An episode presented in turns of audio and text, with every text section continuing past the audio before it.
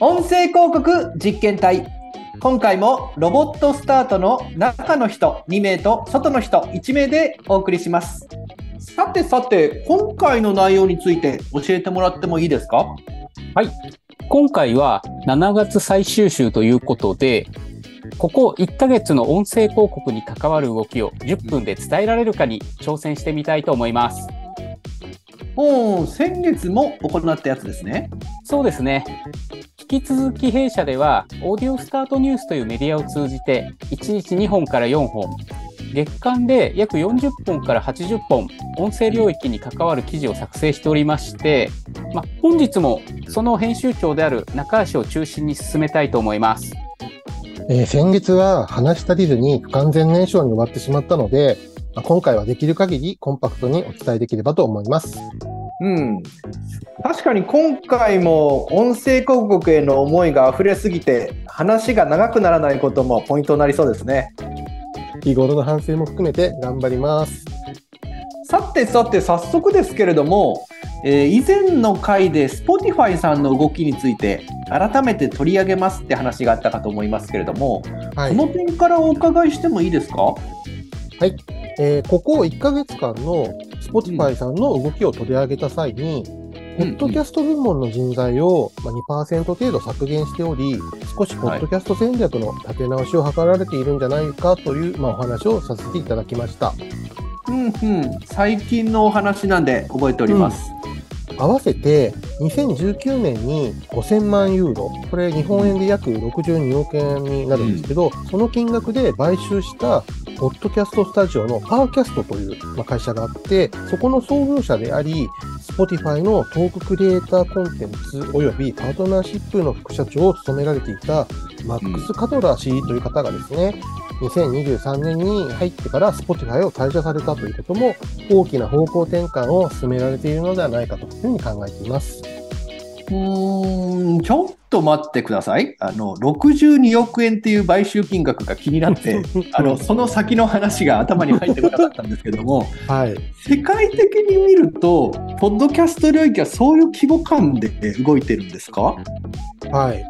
アメリカの別事例になりますが、ポッドキャスト配信ネットワークのポッドキャストワンというまあ会社があるんですけど、そこが若干スケジュールは延期になったものの、うん、ナスダックの市場へ、まあ、上場を近々予定しているという動きもあります。ナスダックですか。はい。確かにデジタル音声広告市場の、まあ、いわゆる市場規模を見ると、まあ、当然といえば当然なのかもしれませんけれども、上場企業が生まれるような状態なんですね。はい。ちなみに国を変えてイギリスにおいてはですね、ビデオポッドキャスト制作会社のザ・フェラススタジオというところが150万ポンド、日本円にして、まあ、約2.7億円の資金調達をしたという動きもあります。アメリカ以外も動きがあると。はい。イギリスのポッドキャストスタジオのスタックというところもあるんですけど、こちらも累計ダウンロード数が3億回を達成したというニュースもありましたから、イギリスもですね、それなりの勢いで拡大しているのかなというふうに思います。はあはあはあ、少なくとも日本よりも先行していそうな感じですね。はい。ちなみに、先ほどのビデオポッドキャスト制作会社のザ・フェラススタジオの出資者は VC ではなくて KSI もしくはザ・サイドメン、ウィリアム・レニーといった人気の YouTuber が名を連ねているようです。うーん、これ日本の YouTuber さんも例えば TikTok ですとか Instagram、Twitter といった、まあ、SNS ですとかのその他の情報発信手段も併用しながらユーザーとの接点を深める動きがあるかと思いますけれども、はい、今のお話をお聞きするとそこにポッドキャストを絡める動きがあるがゆえの流れということですかね。はいポッドキャスト等の音声による情報発信というのは、動画と比較すると編集等の作業負担も少なく即時性もあって、また、何よりエンゲージメントも高めやすいということで、今後日本でもインフルエンサーや芸能人の方が活用していく可能性は高いんじゃないかなというふうに思っています。うんうんうん、でまた、この流れが来た際は、ポッドキャストをはじめとするインターネットを経由した音声発信手段というのは一般層にも認知されて、まあ、それをきっかけに大きく普及するということになるんじゃないかなというふうに推測をしています。うーん確かにその流れはイメージできますけれども逆に言うと現状そのような使い方をされていないのはなぜなんでしょうか？まあ、これは日本では聴取者がまだ15%と少ないという点も影響しているかと思いますが、一番の理由は、ポッドキャストのマネタイズの手段が確立されていないためだというふうに考えています。近しい事例で言うと、YouTube も最初否定的だった芸能人が最近では参入するケースも増えてきていますが、これも動画広告という市場が確立されたためだというふうに考えています。うん、確かにそうですね。言い換えると、デジタル音声領域も広告市場さえ立ち上がれば、発信手段として利用される方も増えて、コンテンツも充実するのかと思います。この際、影響力がある方が活用すれば、ファンの方も、ポッドキャスト等に触れられる機会が増えると思うので、音声業界が大きく加速することにつながる推測をしています。うん言われてみるとブログ等のテキストメディアですとかあと動画領域、うん、SNS 等も、まあ、ほぼ同じ流れでしたよね。ですね。私も Yahoo 時代含めると25年近くになりますかね。で、あ、うん、年齢バレちゃいますよね。いやいやいやいや、いいんじゃないなんかこだわりますね、そこ。いやいやいやいやいや。まあ、インターネット、黎明期からこの流れを見てきてるんですが、まあ、この構造は大きく変わらないんじゃないかなというふうに思っています。うん、ちなみに少し話を戻しましてあの、うん、今回イギリスで資金調達されたのはこの音声のポッドキャストではなくビデオポッドキャスト制作に力を入れられてる会社ですよね。そうなんですね。で、その会社の COO のコメントとして、古いポッドキャストはやや飽きられている。うん、タレントと番組を中心にブランドを構築する上で、ポッドキャストのビデオは必須のものというふうにまコメントしていて、まあ、そういう考え方なんだなというふうに、まあ、ちょっと驚きました。あまあ、ブランドっていうことを考えると少しビデオもってことなのかもしれませんけれどもあのそもそもビデオポッドキャストに関しては YouTube が簡単に取り込める仕組み作ったりですとか、うん、あと先日 Spotify さんも番組数が10万を超えたっていう発表されてましたよね。はい、はいこの音声だけのポッドキャストと、このビデオポッドキャストのこのまあ戦いといいますか、はい、えどちらが市場を取るかっていう展開については、どうなると予測されてますか？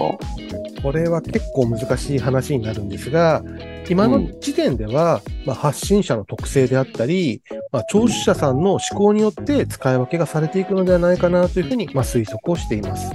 うん、また、Google さんであったり、Spotify さん等の、まあ、プラットフォーマー側の事情というのも一部あるかと思いますので、ビデオポッドキャストが本当にこう聴取者に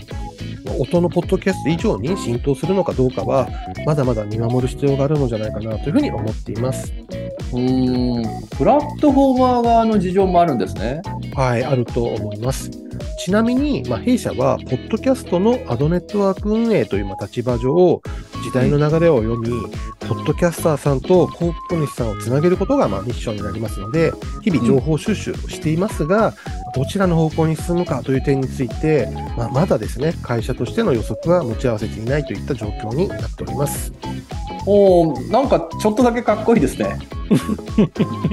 まあ一方で、オーストラリアのオーディオ配信会社 ARN さんの研究機関であるニューロラボというところがあるんですが、神経科学を活用したポッドキャストの広告効果に関するレポートっていうのを発表したんですね。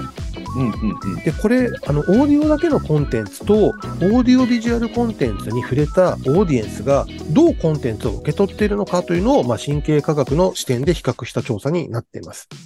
おまさに今の両者の比較ですね。はい。ちなみにどのような結果になりましたか？えっ、ー、と、とある有名な演説をサンプルに、まあ、調査が行われたんですが、映像がある場合は、ビジュアルに気を取られてしまい、メッセージへの注意が減る傾向があったと。で一方、音声だけの場合は、えーと、メッセージに集中してより伝わることが分かったっていうことなんですね。うーんまあ、人によって異なる気もしますけれども、全体感としては分かる気もします。うん、ちなみにこの調査では、Facebook や Instagram などのソーシャルメディア、もしくは動画の YouTube、まあ、そして、ポッドキャストというこの3つのメディアの広告効果の比較というのも行っておりまして、ポッドキャスト広告が態度変容に関する項目すべてにおいて他のメディアを上回ったということがあの報告をされています。うん。これは背景として広告がより親密に感じられるという要素が大きいようです。うーん確かに以前のホストリード広告の回ですとか、えーうん地下アイドルの回でも出てきましたけれどもうん、情報発信者との親密性と広告効果には深い関係がやっぱあるんですね。はい。えっと、地下アイドルの会なんてのはなくて、あメジャーポッドキャストとロングテールのポッドキャストにおける広告効果比較あだと思うんですけけ？ど、はい。はい。まあ、内容としては、おおむねその通りかと思います。で、また、まあ、この調査の中でも、リスナーが声の主を知っているかどうかで、エンゲージメントに大きな差異が出るということも分かっていたので、エンゲージメントを重視する場合は、ポストリード広告が有効であると考えられます。なるほど。といろいろお話してきましたがそろそろ10分経ちましたかね？え、もう10分経ちました？えっと、もっともっともっとですね、語りたいことあるんですけど、まあ番組外ならいくらでもお付き合いするので我慢してください。はい。ということで今日はこの辺りにしましょうか。本日もお聞きいただきありがとうございました。ありがとうございました音声広告に興味のある方、音声広告についてもっと知りたい方、こんな検証をお願いしたいという方がいれば、概要欄にあるリンクよりお気軽にご連絡ください。それではまた。